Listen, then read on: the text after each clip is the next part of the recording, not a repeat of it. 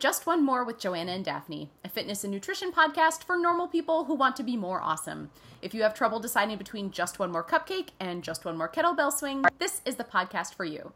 I'm Joanna Shaw Flam. I'm an actor, a comedian, and a normal person. And Daphne is not here this week because we are talking to a special guest who I will introduce in one second. Uh, before we begin, remember to talk to your doctor or medical practitioner before starting any workout or nutrition plan. Uh, and we also wanted to say that this week's episode is brought to you by our patrons who are supporting us on Patreon. And that includes Dave, Andrew, Jan, Lola, Jason, Mike, Maddie, Ethan, Patricia, Ben, and Sarah. What fabulous names those were. Uh, you can become a patron and support our show for as little as a dollar a month by going to justonemorepodcast.com and clicking Become a Patron. Speaking of uh, finding ways to find support for your creative life, this week's guest uh, deals with that and all other uh, related topics related to being a creative person. Uh, and I'd like to introduce Catherine Yeager Thomas. Thanks for being on the show. Oh my gosh, thank you so much for having me. I'm really excited. Uh, so, Catherine, who are you and what do you do?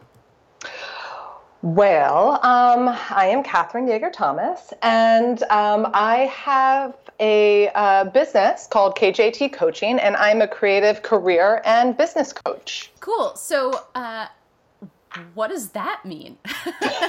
right? I know that's the big question. Um, so I work with creatives. Uh, that is just my jam. The people that really want to make something new, and I really um, include artists absolutely in that world, as well as entrepreneurs, um, makers of all kinds, including movement makers, and I even include parents in that uh, visionary parents, parents and families that really want to make a new experience of raising families, raising kids, and so on. So it's really a broad group of people that I work with. And what I help them do is build sustainable, prosperous careers and businesses that support them and their family. Actually, go beyond supporting them and their family, really work for them and their family and their specific circumstances. Um, that's super interesting. And the reason that we're talking to you today is that um, as a, a, creative person uh, or a person who I, I think of as or I think of myself as a creator of things. Um, Absolutely. Like this podcast, among other things. Um, but I know from talking to uh, my friends and my family and just, you know, other people that um, often when we're talking about um, being more awesome, which is what the theme of our show is, we talk about it from the perspective of fitness or the perspective of um, you know nutrition or things like that or mental health. Um, but a big part of um, being an awesome person or feeling like an awesome person is feeling like your life has meaning and you're able to um, do the things that you want to be doing. And for a lot of people i think a big sadness in their lives is not feeling like they're making the things they want to be making whether that's um, you know, oh, I loved drawing as a kid and I don't do that anymore, or I always wanted to be an actor and instead I'm a temp or whatever it is. I think for a lot of people, a thing that they feel is standing in the way of their most awesome life has to do with their creative lives. So that's why I was really excited to talk to you on the show uh, so that our listeners can get some tips about, um, you know, supporting their creative lives as adult people who also have responsibilities and all those sorts of things, whether they're full time artists or um, full time something else and feel like something's missing.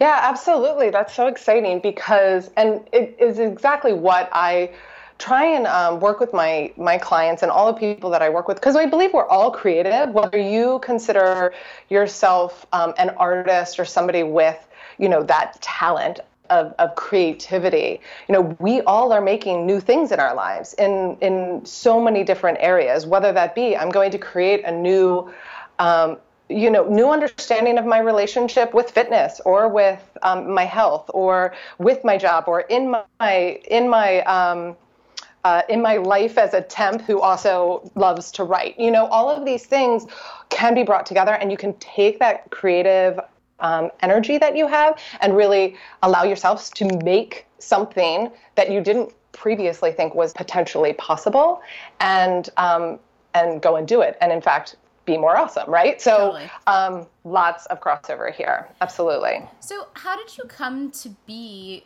doing what you are doing? It's not a thing that like people major in in college. Um, no. so how did you find your way to doing what you do? Yeah well it's a bit of a story um, but i uh, began my pro- professional career as an actor, as an artist um, and performer. And um, I quickly realized almost immediately upon leaving school that I was better suited actually to be on the other side of the table, essentially. And I became a producer and um, started my own theater company. And what I looking back now realize is that was the beginning of me understanding that my role my purpose as you said is really in that place of supporting the creative mind and creative impulses. I have the ability to kind of see what you want to make and then help you pull together the resources and the confidence and the clarity in order to get it made. So that was the beginning of that journey for me, um, was to become a producer. Now, the thing about producing theater that scared me the most was raising money for it. I felt like I could do all of the other parts of it, but I was terrified about going out and asking for um, for support for the thing that we wanted to make, right? And um, that's a really essential part of the um, arts model at this time because most arts models, unless you're in a commercial producing land, really rely on donations uh, because it's a nonprofit model, and we certainly were in a nonprofit place. So I sought out every opportunity I could to learn how to become a fundraiser, and um, and that became my career. And so the bulk of my career was really for um, about 15, almost 20 years working in the theater as a what we refer to uh, fundraising as a development professional. And um, i raised millions of dollars for theaters and i was in my dream. I was in my dream career. Um, and what i loved about fundraising was it actually was this way to really support um, what i loved more than anything which was telling stories through theater so I worked for several different companies. And when I was in the height of my career, on my path, working on amazing projects with really incredible people, I became a mom. And uh, suddenly, my career, my vision of my career, and my vision, which I didn't even know about until I actually became a mom, of uh, parenting and having a family didn't entirely mesh. And you know, I think looking back, if I knew now what if I knew then what I knew now, maybe I could have been able to reconcile it a little bit more. But it was really this like kind of crisis of of self that who I thought what I thought I wanted to do and what kind of parent I wanted to be and how I wanted to engage and with my family really were um, were at odds with each other. And while I absolutely loved, loved, loved my job and loved everything that I was doing, it was incredibly stressful and it there was no end in sight to the um, ambition that I and my colleagues were like moving forward on. Um, so I spent a rather agonizing um, period of time trying to figure out what I was going to do, create more flexibility, um, so that I could spend more time with my family and not be so pulled in so many different directions. And it just, because of where we were in the project, it just was impossible. And so I made the really, really difficult decision to um, to leave. And this is important because at that time I just felt like I was taking this incredible left from and like throwing away my entire career and throwing away this idea of what I thought my successful career was going to be. And, um, but I knew in my heart that like I just couldn't see another way forward. So I, I, I left. And within um, 48 hours of me putting in my notice to my my colleagues whom I adored, they hired me back as a consultant. And all of a sudden, it was like a total switch happened. And I realized that all of the rules that I had been playing, all of the, or that I had not even been playing with, but I had been following, like what my career has to be, were not necessarily the ones that were going to support me for the rest, for, forever, were the most supportive of me as a mom, um, as a creative person.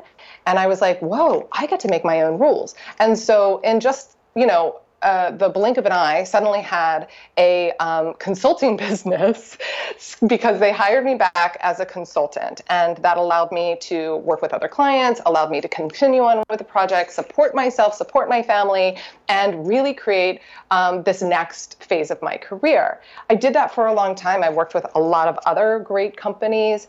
And what I found that I loved the most in that work was honing in with um, each individual person on what it is, why they do what they do, what their mission truly is, what their strengths are, and using that to build, you know, more sustainable um, models for their for their organization.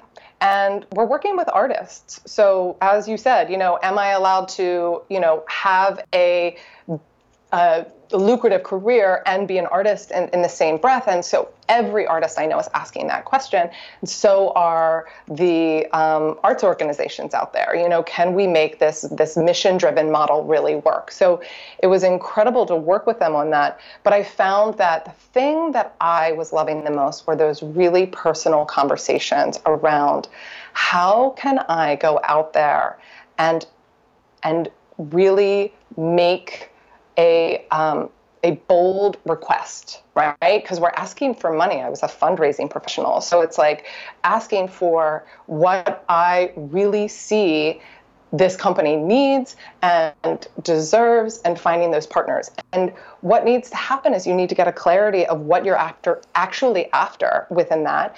And you have to build up the confidence and the understanding of who you are and who your organization is.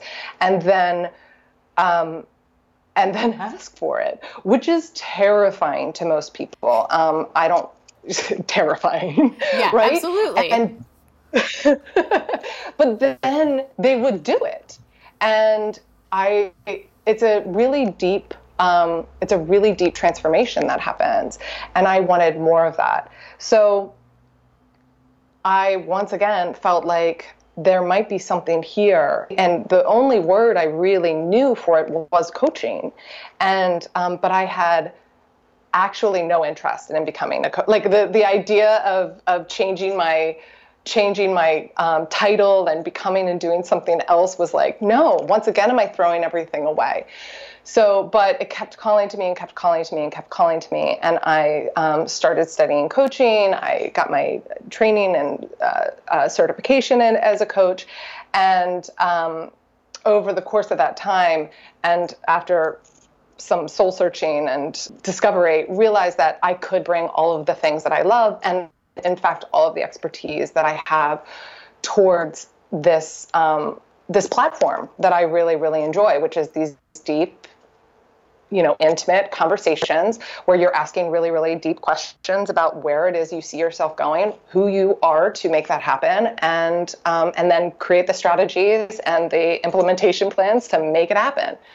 What you were talking about um, doing with these companies in terms of sort of like narrowing down or or focusing on like what um, what their real mission was, what the heart of what they wanted to do is, and then getting to a place where they could ask for what they need for it. Um, mm. As when you described it that way, I was like, oh, so that's obvious why that works on a personal level because in whatever whatever it is what you're doing, um, I think so many of us uh, go through a lot of time without really knowing what is the core of what I want to be doing what do I need to support it and how do I ask for it? Um, that's so hard.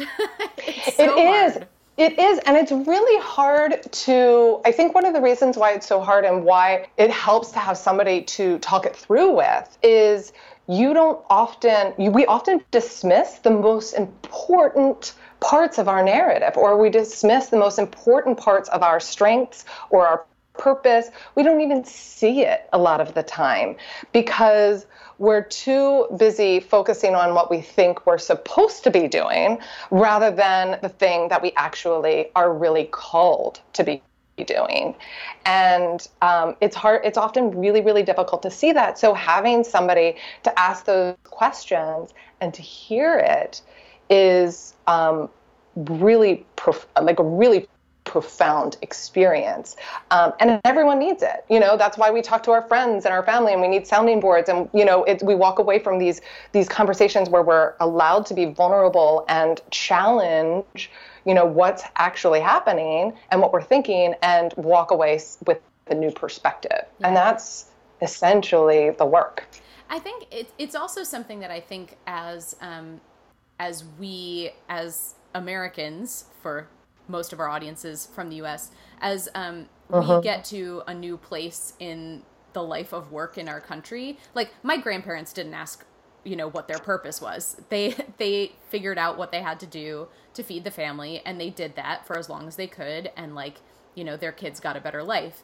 And um, I think now. Uh, this is not a universal experience. People living in poverty, uh, you know, their primary concern is not most likely like, what is my creative purpose? Um, but not to say that people of all economic situations aren't creative, but I, I'm saying that as more people have more choice in what they do for their life's work, these questions are becoming more important to more people because um, we have started to feel like we want more.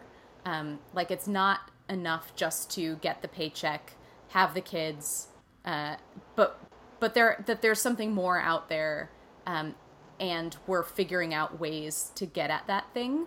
Um, and uh, it sounds like that's a, a, part of what you do is help people figure out what else, what more is there.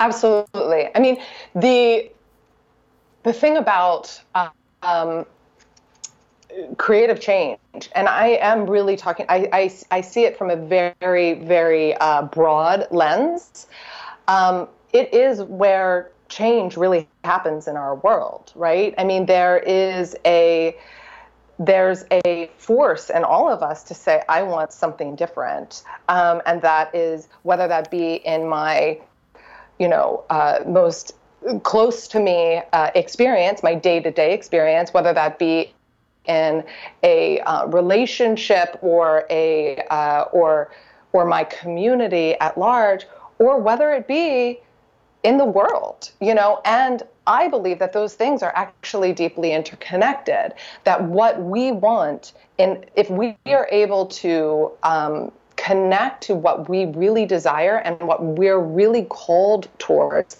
that ultimately will will allow us to have the greatest impact um, in our in our life and in our in our in our community and potentially change the world. This is creativity and I again expand it beyond you know uh, the you know writing and arts and dance and you know all of the creative fields that we think of but more about just making something new pushing outside of the bounds of what we what the status quo is right now and saying what do i want that's different? And how and what is it? What impact what a different experience have on me and everyone around me too. Absolutely. So it it's really expansive, but I think uh, we are in a position, you know, where our careers are no longer, you know, you go and um, go to your your work and come home and it's done. You are constantly inundated with uh, technology and constant connection. And you know one of the reasons why i struggled as a as a young you know as a new mom was because i couldn't separate my family life and my career and my business. And i was completely drowning in it in the interconnectivity of it without being able to see what's really important to me in this moment right now. Mm-hmm. and um, and how can i prioritize and choose? So yeah it's a it is a really important question to ask it sometimes feels like a real luxury to be able to say, what is it that I really want? But we're all driven by values. We're all driven by the things that are the most important to us. And what I aim to do in my work is to allow those values to really guide all of our decisions. Um, and uh, regardless of what the circumstances yeah. may be. Well, so you mentioned that you went through um, training and certification to become a coach. What does that look like? Well, so it, here's the deal about co- the coaching industry is it's not regulated. So it's really right now, um, you know, quite possible for a lot of people to call themselves coach without any real training or, or certification. That wasn't something that I was interested in, so I did seek out a um, you know rigorous uh, training program that that met my met my um, requirements and also was um, uh, affiliated and uh, certified through the International Coaching Federation, which does its does oversee a lot of the, the, the coaching that's out there.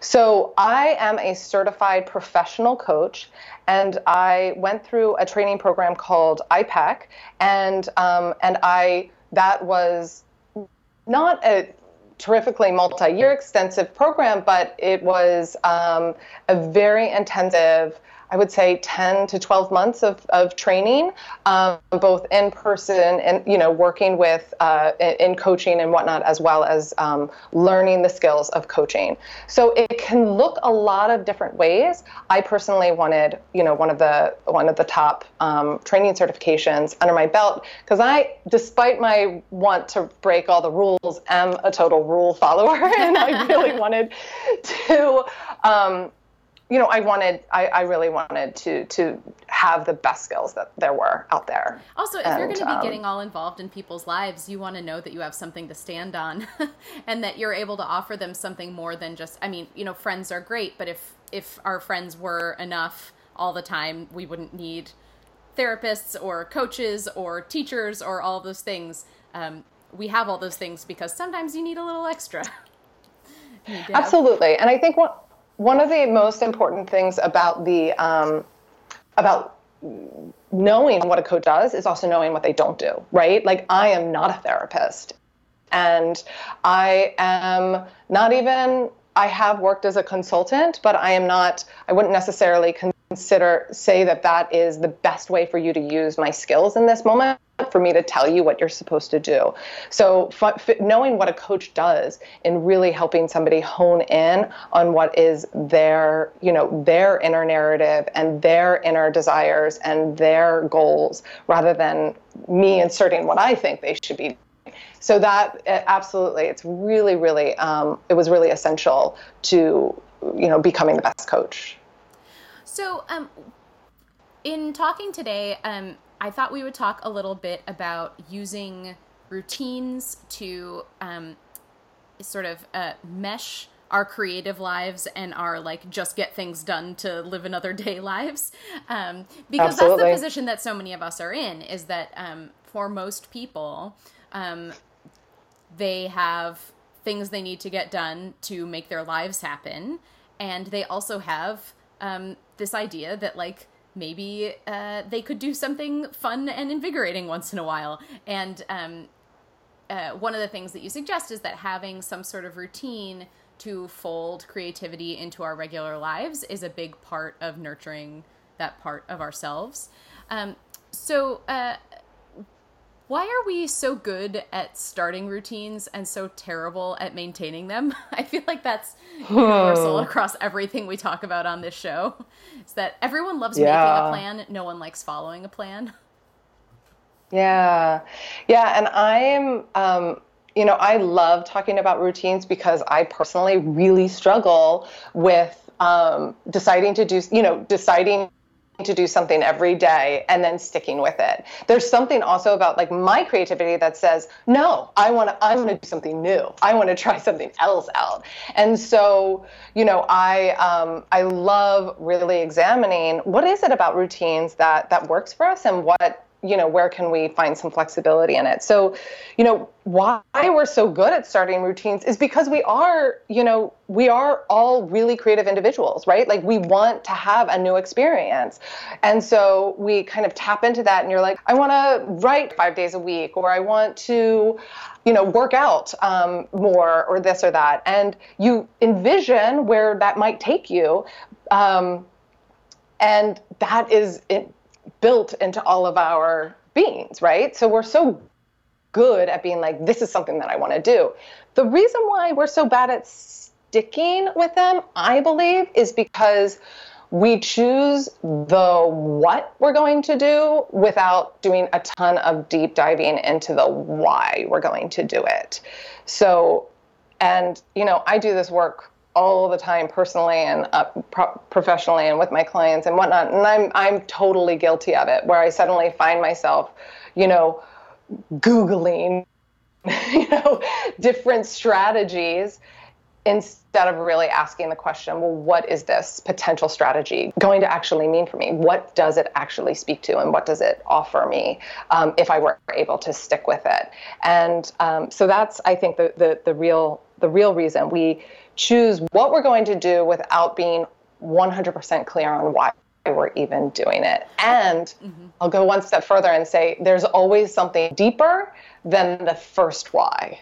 That's what I was going to say is that, um, you know, relating it to uh, what I have more experience talking about in terms of like an exercise routine, for example, or some sort of diet, which uh, many of us have experienced um, is that uh, there's almost always the reason you tell yourself you're doing it and then the secret reason. Um, and the secret yeah. reason almost always has something to do with something you feel you lack that you are hoping that this diet or exercise routine or something is going to make different about you or your life. So yeah. often the like stated reason if we're talking about like exercise is like oh, you know, I want to um, be able to run a race, or I want to uh, be able to, you know, run with my dog, or whatever. And the secret reason is more like, I don't feel like I'm enough. I feel like my body is bad. If I do this thing, maybe I will be better. Um, yeah. And uh, without acknowledging that second thing and thinking about, like, whoa, like, that's pretty harsh. Like, why am I thinking that about myself? Is this like running plan really going to fix the fact that I feel like my body is not acceptable in this world? Um, without taking a look at those secret reasons, uh, turns out like a running plan isn't going to fix the fact that you feel like your body is not appropriate in this world. And so then you stop doing the thing because it didn't really do what you were hoping it would do. Well, in some cases, in that really great example, in fact, some cases, your response to the routine that you've laid out for yourself or the plan that you've you've laid out actually reconfirms for you the thing the thing under the thing right? The right. secret reason. Because you're like oh well if i don't you know know how to take care of myself clearly since i'm not able to stick with this plan that's that's still true. That will always be true. Yeah and to so take it back it, to um, being a creative you know uh, well i always thought that i probably didn't really have it in me to be a writer and i failed to do my writing every day. So that confirms that i'm not really disciplined or talented enough to do this and i should just forget it. Exactly. Mm-hmm. exactly. Yeah it, it, it you know so there's and the why you know really we we need to get when we're you know uncovering the why, the secret why, the secret reason, we need to find a secret reason that actually supports us. It is, it's in truth. It needs to be close to that perspective um, that you, uh, that you're carrying around, right? You can't ignore the fact that you feel inadequate as a uh, writer, let's say, or uh, you're lacking confidence, you can't ignore that. You kind of have to love yourself into, into, er, you know, um, into encouraging a, a a set of conditions that will allow you to understand who you are as a writer, understand what what routines and disciplines really work for you, and so there is a a bit of rewriting that you can do around um, that secret reason that uh, is more supportive, is not so um, not you're not enough, you're not enough, mm-hmm. and that is where you know we we we spend a lot of time. Um, if you're going to set out and and build a routine that works for you, you have to spend some time really understanding the thing that you say to yourself when you come up against that routine. And if the answer is I say I'm not enough as a writer or I'm not a, or you know I don't love this or that or whatever about myself, then that is going to directly get in the way of you being able to move forward in the routine that you've laid out for yourself. So what do we do instead? yeah. Yeah, so what do we do instead? I mean I think that we acknowledge why we feel the way we do, right? And say, okay, well, what are the things that are, um, what are the things that are standing in my way? It's this, this narrative that I've told myself that um, I can't write in a certain way, right? A lot of people, a lot of creatives come to me and they say, I'm not disciplined, right? I don't know how to um, sit down and do the thing that I've laid out for myself on a daily basis. I want to write every day, for instance. And what we what we do is when you sit down to write, what are the narratives that are going on in your head? I suck, I suck, I suck, I suck, you know? Right. or um, why can't I do this? Of course you're not going to be able to move forward if you're beating yourself up. You're distracted by that terrible voice in your head. So, what would be a more supportive thought for you in that moment?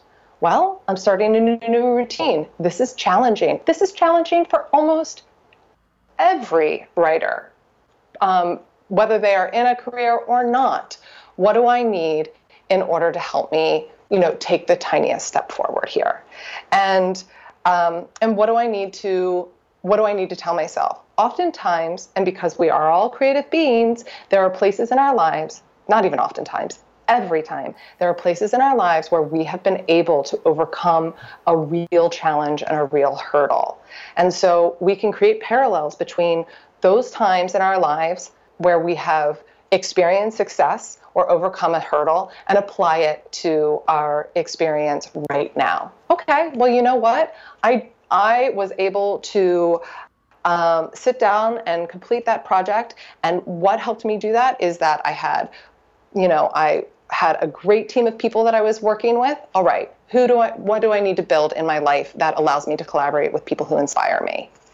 And that's one one way to to build energy and excitement around a particular project. We expect to be able to do everything on our own, particularly in the creative world. I think uh, really in all areas of our lives where like many people think, "Oh, I should be able to do this on my own without without getting the support that you need." So what is the support system that you can create for yourself? Um, so really understanding and getting underneath of the, the, the narrative that you're telling yourself when you sit down to do that work, and oftentimes choosing the exact opposite, or if that doesn't work, which um, for, for, for me actually doesn't work, really understanding what are my motivating factors and what are the motivating factors that come from a place of love and um, and generosity to myself and compassion that will help me keep moving forward. I think we all have those things, especially when we're talking about creative pursuits, because if we didn't have some core part of us that loved the thing and truly thought we could do it, we wouldn't feel stifled by not doing it. um, I think so many of us feel stress around creativity because we have this part of ourselves that is that is you know calling to us and saying like, "Hey, this matters. This is important to you. You want to do this. You could be good at this. And then we have another voice that's also like, no, you're bad at it. Don't do it. You're going to fail. Just forget it. Um, and uh, if we didn't have part of us that wanted it and thought it could happen, it wouldn't be stressful not to do it. Yeah, absolutely. And here's the other thing that we're not talking about is that there is a huge rhetoric that's out there in this world around what it takes to be a creative, what the sacrifices are that come along with it, uh, what kind of person it is, you know, that can do that. And we are often telling ourselves those things, and those those things are not in alignment with you know our values or what we want in our lives. So you know, for instance, you know, there's a lot of the like, let's talk about like the starving artist, mm-hmm. you know, paradigm that is romanticized all over the place. A lot of times people are scared to to commit to their creative endeavors because they're frightened that it's going to have a negative impact on their financial prosperity. I mean, if I pursue this and I become successful, can I sustain it? Is this going to be the most supportive for me? Um, there's also the idea that in order to be a creative like writers or you have to be in this like deep dark kind of um, uh, oftentimes mental illness comes into into play like right. that it needs to be incre- you need to be this in this very dark or introspective place and not able to connect with the people or isolated there's all of these different romantic notions non-romantic notions you know yeah. that can be deeply crippling for a lot of people to move forward in their goals because whether they like it or whether they know it or not, they there might be something inside that's saying, well, if I if I do this, I might lose the things that are important to me. I might lose um, a sense of stability, or I might lose a connection with my partners, or you know, or with the people that I love, or I might find myself entirely alone. Um, in this work and and you know and then the creative process in itself is often one layered with frustration and doubt and um, and second guessing and it's in that process that we kind of bust through and move to this next phase of what's newly possible for you.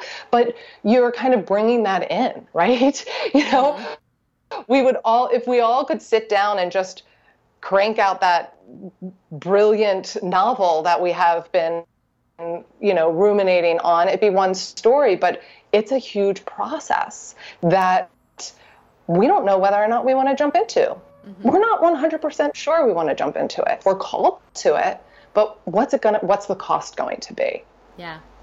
Well so we're say we have some creative thing that we think we'd really like to have more be more part of our lives whether we want it to be a career or not. We want to there's something that we we wish we were doing and and we just haven't been doing it.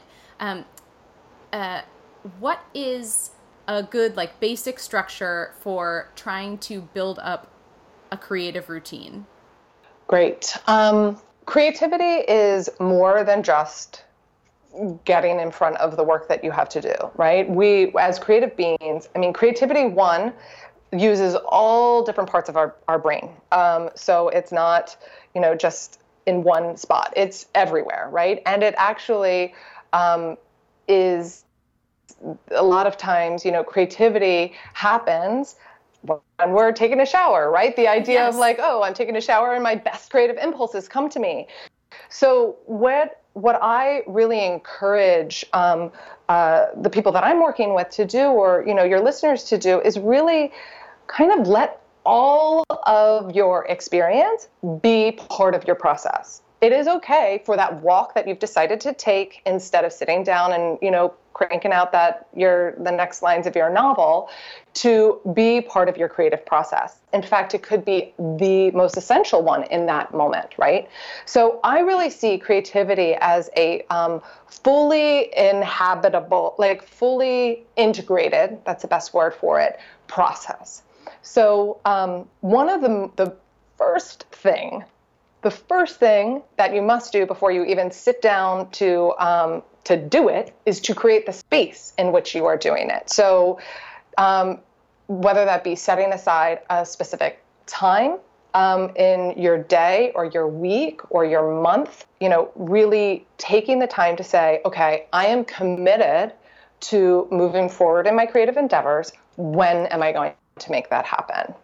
And um, and really finding a, a time that actually works for you. So um, if it is waking up early in the morning and making that happen, great. In my life, that's not a possibility because my children wake when I wake, and suddenly no creative endeavors are actually getting done. It's certainly not on a day by day basis.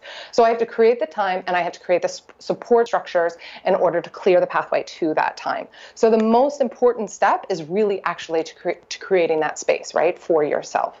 And if you're starting something new, it's really okay to start small because if you are trying to make a large commitment, what is what is important is actually cont- you know consistency over quantity. So coming back to it on a regular basis is more important than you know um, uh, in building a routine. It is more important than uh, you know dedicating large groups of time um, that you're not going to be able to commit to on a regular basis. Yeah. And regular, I will say, is subjective. So, you know, for some people, they need to block out a weekend in order to write, but they're not necessarily going to be writing every day. Mm-hmm. Does that make sense? Yeah. So, really understanding your own time. For example, so um, I started um, back into singing at the beginning of the year. I was always a singer when I was younger, and in the last few years, I'd let it slide. And so I decided this year I was going to get back into it. And what I decided was that one of the things that was getting in my way was feeling like I had to practice for a long time. Mm. Um, and so I decided that um, my, my, teacher sends me home with recordings for my lesson, and the warm ups from those lessons are usually like 15 minutes um, once I take out all of my like blabbing in between exercises. and so uh, what I decided was like, you don't have to commit to practicing anything beyond these 15 minutes. All you need to do to say that you practiced is to sing these 15 minutes of warm ups and exercises. Absolutely. And, um, that has really worked for me because, like, turns out once you've been warming up for 15 minutes, you start to think you sound pretty good. And then you're like, well, maybe I should work on this song for a little bit. Uh, maybe I'll sing something else. Uh, or yes. if I don't have time, I say, "Great, I did what I needed to do, needed to do today," um, and I move on. Um, Absolutely, yeah. Yeah, it's you know, and 15 minutes is a great period of time because really most of us are, can wrap our head around 15 minutes, right? Mm-hmm. Um, you can do almost anything for 15 minutes and and and and get to the other side of it you know, intact. And so um, that's a really great uh, period of time. There, I will be honest, there was a period of time in my life where I had a hard time even identifying 15 minutes. And there might be people who are listening to this and saying, I, no, I don't have 15 minutes. And so five minutes is enough. You know, when I started meditating, 15 minutes not possible 10 minutes not possible 5 minutes occasionally possible but what was 100% always consistently possible was finding 30 seconds a day where I could stop and concentrate on my breath. And that is actually how I built my, my meditative practice. So, no sliver of time is too small for you to start taking on a new routine that is right for you. Yeah. Um, uh, something else that you talked about in terms of um, structuring a creative routine is um, like determining your needs and your focus for yeah. that time or for the day. Can you talk more about that? Yeah, you know, I think a big part of, of tapping into your creativity is tapping into your intuition. You know better than you realize what you actually need. And so, a huge part of my routine is to stop and ask myself, okay, what is it that I need today? And um, what what are the what am I focusing on? I always bring to mind my larger goal, you know, whether that the one that really motivates me once I've landed on my why, what is this going to look look like? What is this? Why is this important to me? What is my real reason, my secret reason? All of these things. Um, what is my most supportive reasoning? I focus on that and ask myself, what is it that I need to really focus on to move forward? And I use a really light touch to that. It's not, you know, a deep inquiry. It's just a curious, um, a curious question. Hey, what do I need right now? And I listen um, you know, to all parts of my being. So, what my brain, your brain will always override if you let it, right? It will be like, look at your to do list and start overwhelming you. But what's my body feeling? Um, if I'm feeling hoarse, is this the best time for me to be jump right into uh, practicing that song that I've been working on right away? You know, or do I need something else to clear the path towards my routine? And um, and so once you've determined that, you know, you can you can uh, then go ahead and do it right? Like you you've decided okay just 15 minutes of this 15 minute warm up is really going to be helpful to me. And oftentimes when you just take that one step you find yourself clearing the way to a much bigger uh, chunk of time that you're willing to commit to right? Mm-hmm. um, and you know, I, I see that there are really four things that um, you can, when you're asking yourself, what do I need and what, what do I need today? What are my, what do I need to focus on? I ask myself a couple of questions. How connected am I to my intuition in this moment? There are times when you ask that question and it's like, I don't even know, you know, like you're so I have no idea what I need. I feel completely all over the place. There's no way I could spend time on this. And you're really overwhelmed just by that feeling. Well, you know what? The the thing that I need to do, the the thing that's going to move me closer to my ultimate goal is to sit and maybe do some writing. Maybe do some clearing some path around, you know, connecting back into who I am and my vision. Um, really tapping in to you. You know, we are the one we are the um, common denominator of all of our endeavors. So if we're not in uh, the place that we need to be in in order to move forward, then that's the work. The work is, you know, uh, is figuring out how to center ourselves so that we can come to our practice, our routine fully as ourselves. So um, I use meditation a lot of the time, but I have a very expansive view of meditation. That could be writing, um, that could be listening to music. That could be taking a walk. It doesn't have to be sitting and oming all, you know, for 20 minutes at mm-hmm. all. Really, how do you connect to yourself? And um, and that's I think one of the most essential and most valuable ways for you to spend your time if you're in a creative endeavor. Yeah. The second thing is getting physical. I mean, like you really um, is getting your body moving because you your body creativity is like a is a full body experience. When you are in flow everything is working. Your toes are working when you're in that creative flow space. So if you start by getting yourself moving in a way that really really uh, feels good for you you are setting the stage for your creative your creative endeavors to just kind of plow forward from that moment, right? Oftentimes I will go for a run and that's where I get my ideas for my writing or that's where I get an aha for, you know, um, something that I've been working on with a client and you know, that is the case for so many people. Creativity is a full body experience if you're sitting behind a desk clunking away, you know, on your your computer, you are cutting without allowing your body to get in on the action. You're cutting off a huge resource. Yeah, I often find that um, if I'm running and I'm just listening to music in my headphones instead of what I'm often listening to, which is podcasts.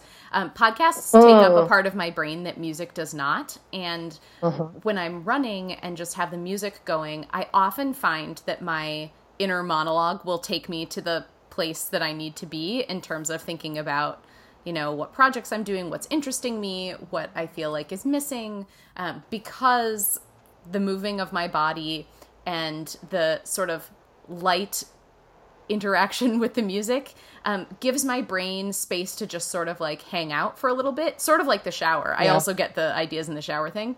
Um, but often, if I just give myself time where I'm moving my body and not listening to someone else talk, my brain will start talking to me um, and uh, will tell me uh, what I what I feel interested in doing next. Yeah, it's a really and like it lets you tap into that intuitive. Like you, when you also exhaust, start to exhaust your body and like kind of get it concentrating on, you know, feet one foot in front of the other and heart pumping and breath in and out and things like that. You you almost hit a meditative stance stance in some ways, and you're putting your body to work and your mind to work on that and it definitely allows other ideas to just kind of come in a way that otherwise you would have to kind of struggle for and reach for and instead it just pops up oh yeah. there you go so oftentimes you know you could be working on a problem and feel compelled to sit at your desk for three hours until you figure it out whereas maybe you could just spend 20 minutes um, you know, uh, doing yoga or I, you know, go for hikes a lot of the time. And that's really helpful to me because it has many different components attached to it, um, many of these different components attached to it. And suddenly I walk away and I'm like, oh, in 20 minutes, I was able to come up with a solution rather than like gruel into the process mm-hmm. that I had anticipated. Yeah trying to grip too hard onto a thing to make it happen almost never works. Never. we find that we need to find a way and it's so annoying because like how annoying is it for someone to say like just relax and it'll happen.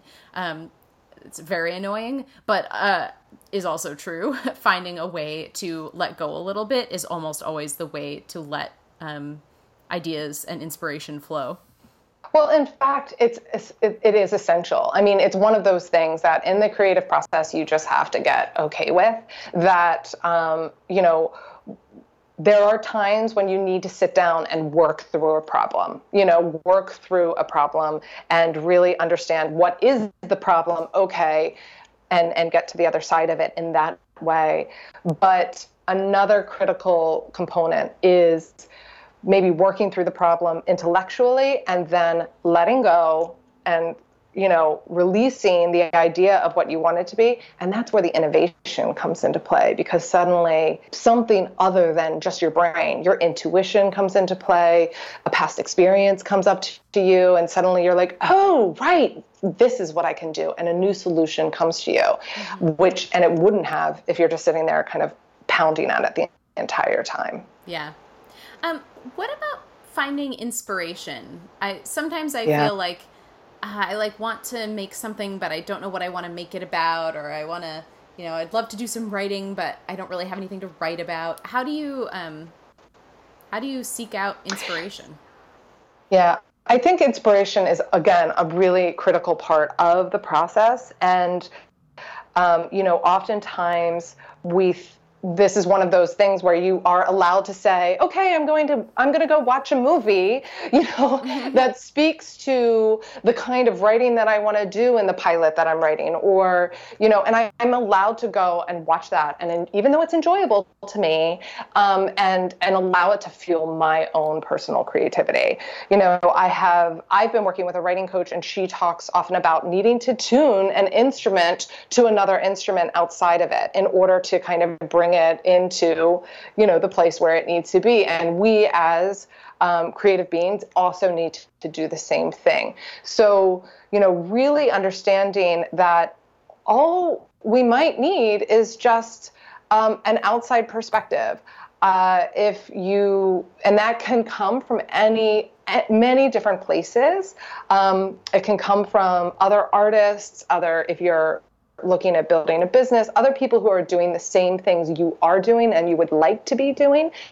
That's absolutely um, a, a form of finding inspiration. It can also just be being around people who really inspire you to take positive action. So, going out and having conversations with a friend is a really valuable way um, of uh, seeking out inspiration it's even better when you do it intentionally. Hey, Joanna, I've been writing for the past three hours and I'm really stuck, and I just would love to sit down and talk with you about where you are with your project. And, you know, that is an intentional way of seeking out inspiration and suddenly you're you're you're swapping ideas back back and forth and you come back to your desk and you're ready to go yeah i think you learn as you go to which people in your life are good for that and which ones are maybe not as good um, yeah. for example i think a lot of us have someone in our lives who we really like and respect and also feel incredibly envious of. and mm-hmm. that is maybe not for me the most helpful person to talk to about where I'm at uh, because yeah. it like uh, helps to sort of put me back in that place of thinking that I'm not enough. But there are other people um, who I just don't have that feeling about. Um, and so those are the people that I try to remember to go to in those moments. Uh, it helps, for example, uh, my husband is not in the same field as me. He's a creative person, but he does something totally different from what I do. And so he can, I can talk to him about whatever I'm working on, and he understands the process of making things mm-hmm. but he there's no weight with him about the project itself he's not going to say like well when i made a podcast i did this because uh, he doesn't make a podcast um, yeah. actually that's not true he did have a podcast for a while but it's been a long time and uh, i i feel no uh, no envy about it yeah it's not attached to he's detached from it in some way. Like he wants you to be support he wants to support you and he loves you know what you're doing and who you are and everything about you but he's not uh, he, he he doesn't he doesn't use it as a point of comparison to himself right. and um, and nor do you him. And that brings up you know comparison is a really really tricky um, spot right? So you know i had somebody i need to seek out who said this that like compare comparing yourself is kind of a form of like violence to yourself because you're you're it's it's your way of saying that I'm not where I'm supposed to be in this moment mm-hmm. and that is one of those things that gets in the way of moving forward. So yes, seeking out people who you can be vulnerable with and who are also willing to show you their vulnerability because there's nothing worse than asking somebody, "Oh man, how did you do it?" How do you make this happen every day? And then being like, oh, it's easy. Yeah. You know, like, Great. Very oh, helpful. No, no, you need somebody who's real with you and who can say, oh, yeah, I've been there before and this is what I did. Or I wasn't exactly where you are, but I have been in that place and mm-hmm. it's totally normal and um, I feel it all the time. And, you know, keep going. Let me know how things are going. Building a strong community is an awesome form of communicate communi- of um, of doing all of these things connecting to who you are because you if you have a really strong community they can actually reflect back to you what they see in you which is incredibly inspiring and motivating when they're like oh this is what i love about you. You're so funny. You're like oh okay i can go and do this thing that i've been you know trying to to do around comedy or whatever. Having a community that can can that you can really talk to about what it is you're after and the trials that they've experienced can be a huge part of um, of moving your creative creativity forward, um, and and and being that inspiration as well. So no one should be doing any of this work by themselves, and that um, that idea of the isolated, you know, writer in the uh, um, uh, in the dark room, you know, pulling their hair out is actually not a very helpful way for you to consider how your your creative experience could be. Like it could be one of collaboration and community and sharing ideas and sharing experiences and really um, and really gaining uh, motivation and clarity from that. I feel like some creative fields are more um, have more uh, sort of uh, groups like that as part of their deal. Yeah, it's like, built in. Yeah, it's like, like, built in. Totally. Like writers, I feel like there are a lot of writers who write in their solitary garret. Uh, but mm. there are also like writers groups are a thing where people get together regularly and they read what they're working on and they um, you know support each other in that process. Um, some art forms are inherently creative, so um, like I am an actor and I do a lot of improv. And so my improv team is a place where I go to get a lot of that support and do that creative work together. Um, singing can be really hard because, especially if you're talking about, um, you know, solo singing, um, it can be a lot of just you or you and your teacher. But uh, I recently started um, going to a group that gets together um, this uh, music director puts it on in his apartment and he invites everybody. They have cheap wine. Everyone throws in 20 bucks. And then we just spend three hours taking turns singing. And the music director plays, and there will be a theme usually, but you don't have to do the theme. Um, and it's become basically like a writers group for singers, like a singers wow. group. Um, and uh, it seems like that's a thing we could do in a lot of different art forms, or even like creativity in business. Like, there's no reason you couldn't have like a business group where like you and your other CEO friends get together and you know maybe this does happen. It sounds like a thing that happens. It does. It it totally happens. There's lots of different platforms for it. But you know, they're all over the place. I love the singing group idea. You know, that's such a um, that's one of those you're singularly, right? Uh, moving forward. It's not like you're part of a group, right? Mm-hmm. Like you could join a chorus or a choir or something like that, but you know, you are still on your own path as a singer.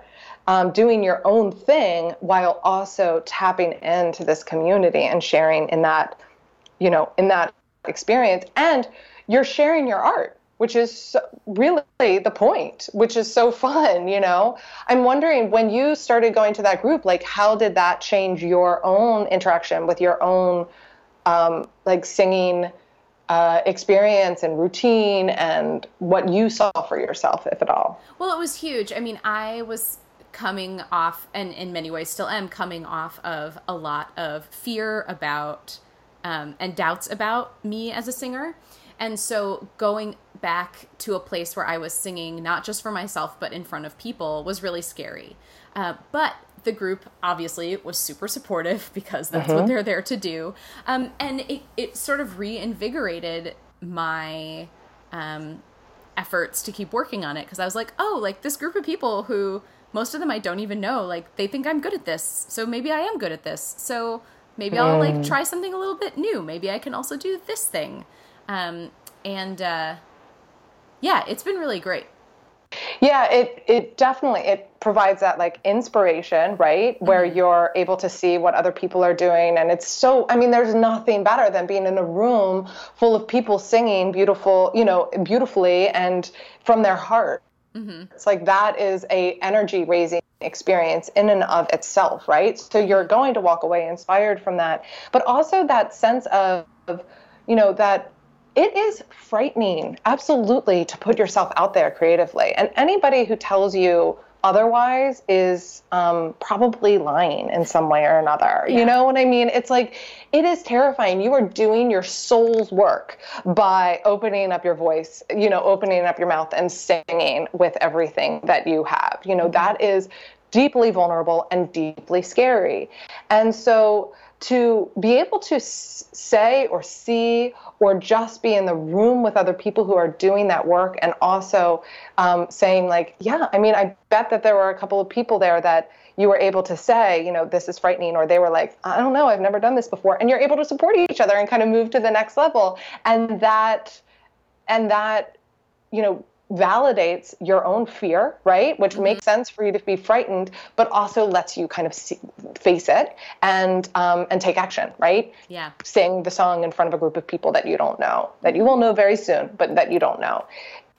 Yeah. Um, so building community, it, it is possible in all ways. I'm not saying that you need to like sit in a in a in a, a you know circle and write all together, but um, finding people who support you um, in that is is a really uh, essential part of, of of building a creative practice. Yeah. And you know when when all else fails, you know, just returning to that why am I doing this? You know, question. Why is this important to me? And ultimately, you know, that drops you back in to that that thing that you said, which is I am there's part of me that really, really wants to do this. And that is the most important voice of all, right? That's the voice that is actually guiding you to um, to your your great work. Um, it and it's relentless because if you're if you're if you ask your, yourself the question, well, what if I don't do this? What if I don't pursue this thing that I have has been whispering to me for a long time? there's a really strong response mm-hmm. um, where you're like, no, I can't imagine not doing that, you know, and and it re-ups your motivation and your insistence to um, to keep moving forward. So, and with that, I think you know, just going back to the routine question, when you're connecting into why am I doing this, and what do I really want to achieve by creating this routine? You can start, and you're listening to your intuition. You're going through all of these different things that allow you to um, tap into these different parts of your your life, tapping into who you are, connecting to your body, building a community, um, moving towards your vision. When you when you um, are able to do that, you can then create a new strategy that might work better for you in this moment. Yeah, right? The routine so, is changing too it changes. So you know what? You we're constantly evolving. What might have been the routine you needed a week ago or a month ago or a year ago doesn't work for you anymore. You get to change it up and you don't have to beat yourself up about it. You can be like, what do I need right now? Yeah. What do I need? And this this is an essential question when um, when things don't go the way you expect them to, and it you are shaken up in some way, you can always ask yourself, okay, how can I ramp up or pull back my routine that still stays in alignment with what I want what I want to accomplish in my life? And do I need to change it from 30 minutes a day to that 30 seconds that I was talking about for this short period of time? Or is it a time when I can really dive deep into a much, much stronger um, commitment and spend an entire weekend working on the thing that, that, that is really calling for me? So, connecting back into your vision and your why will help you make those decisions.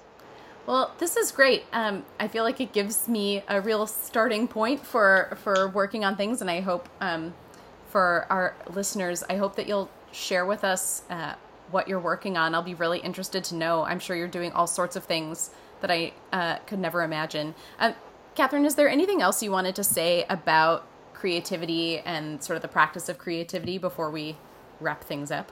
That's such a big question. Um, but I think, you know, we really all are allowed to make what we want to make.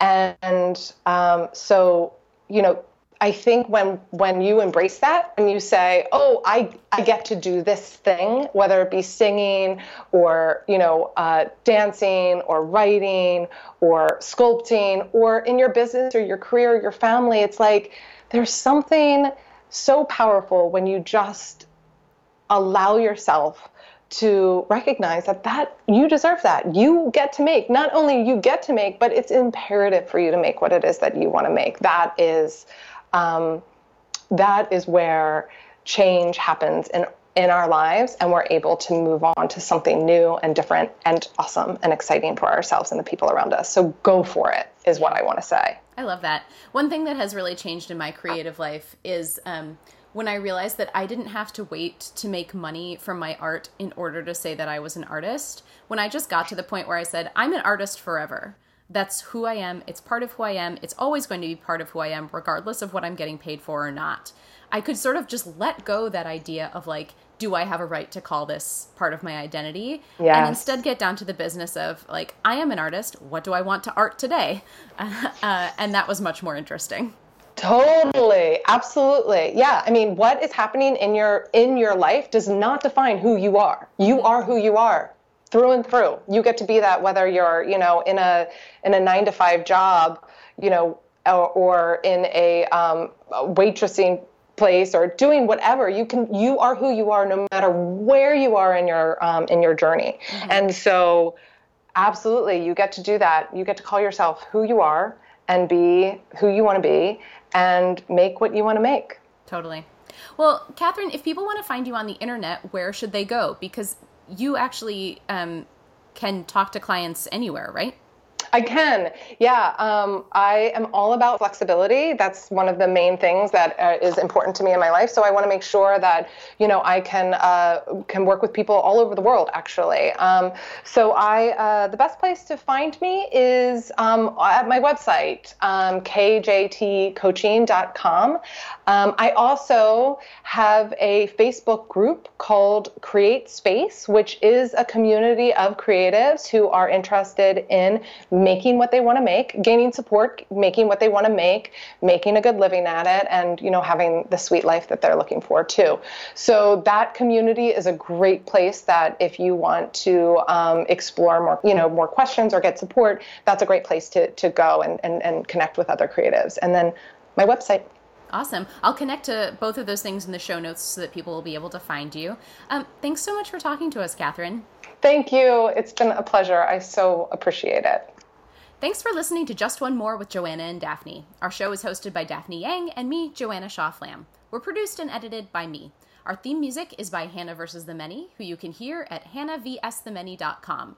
We'll be back next week. You can make sure you don't miss an episode by subscribing to Just One More on Apple Podcasts, Google Play Music, or whatever you use to listen to podcasts. For show notes, help subscribing, and to become a patron of the show, you can go to our website, justonemorepodcast.com. Let us know what you think. Find us on Twitter and Instagram at Just One More Pod, on Facebook at facebook.com slash Just One More Podcast, or you can email us at info at justonemorepodcast.com. Thanks again, and we'll see you next week.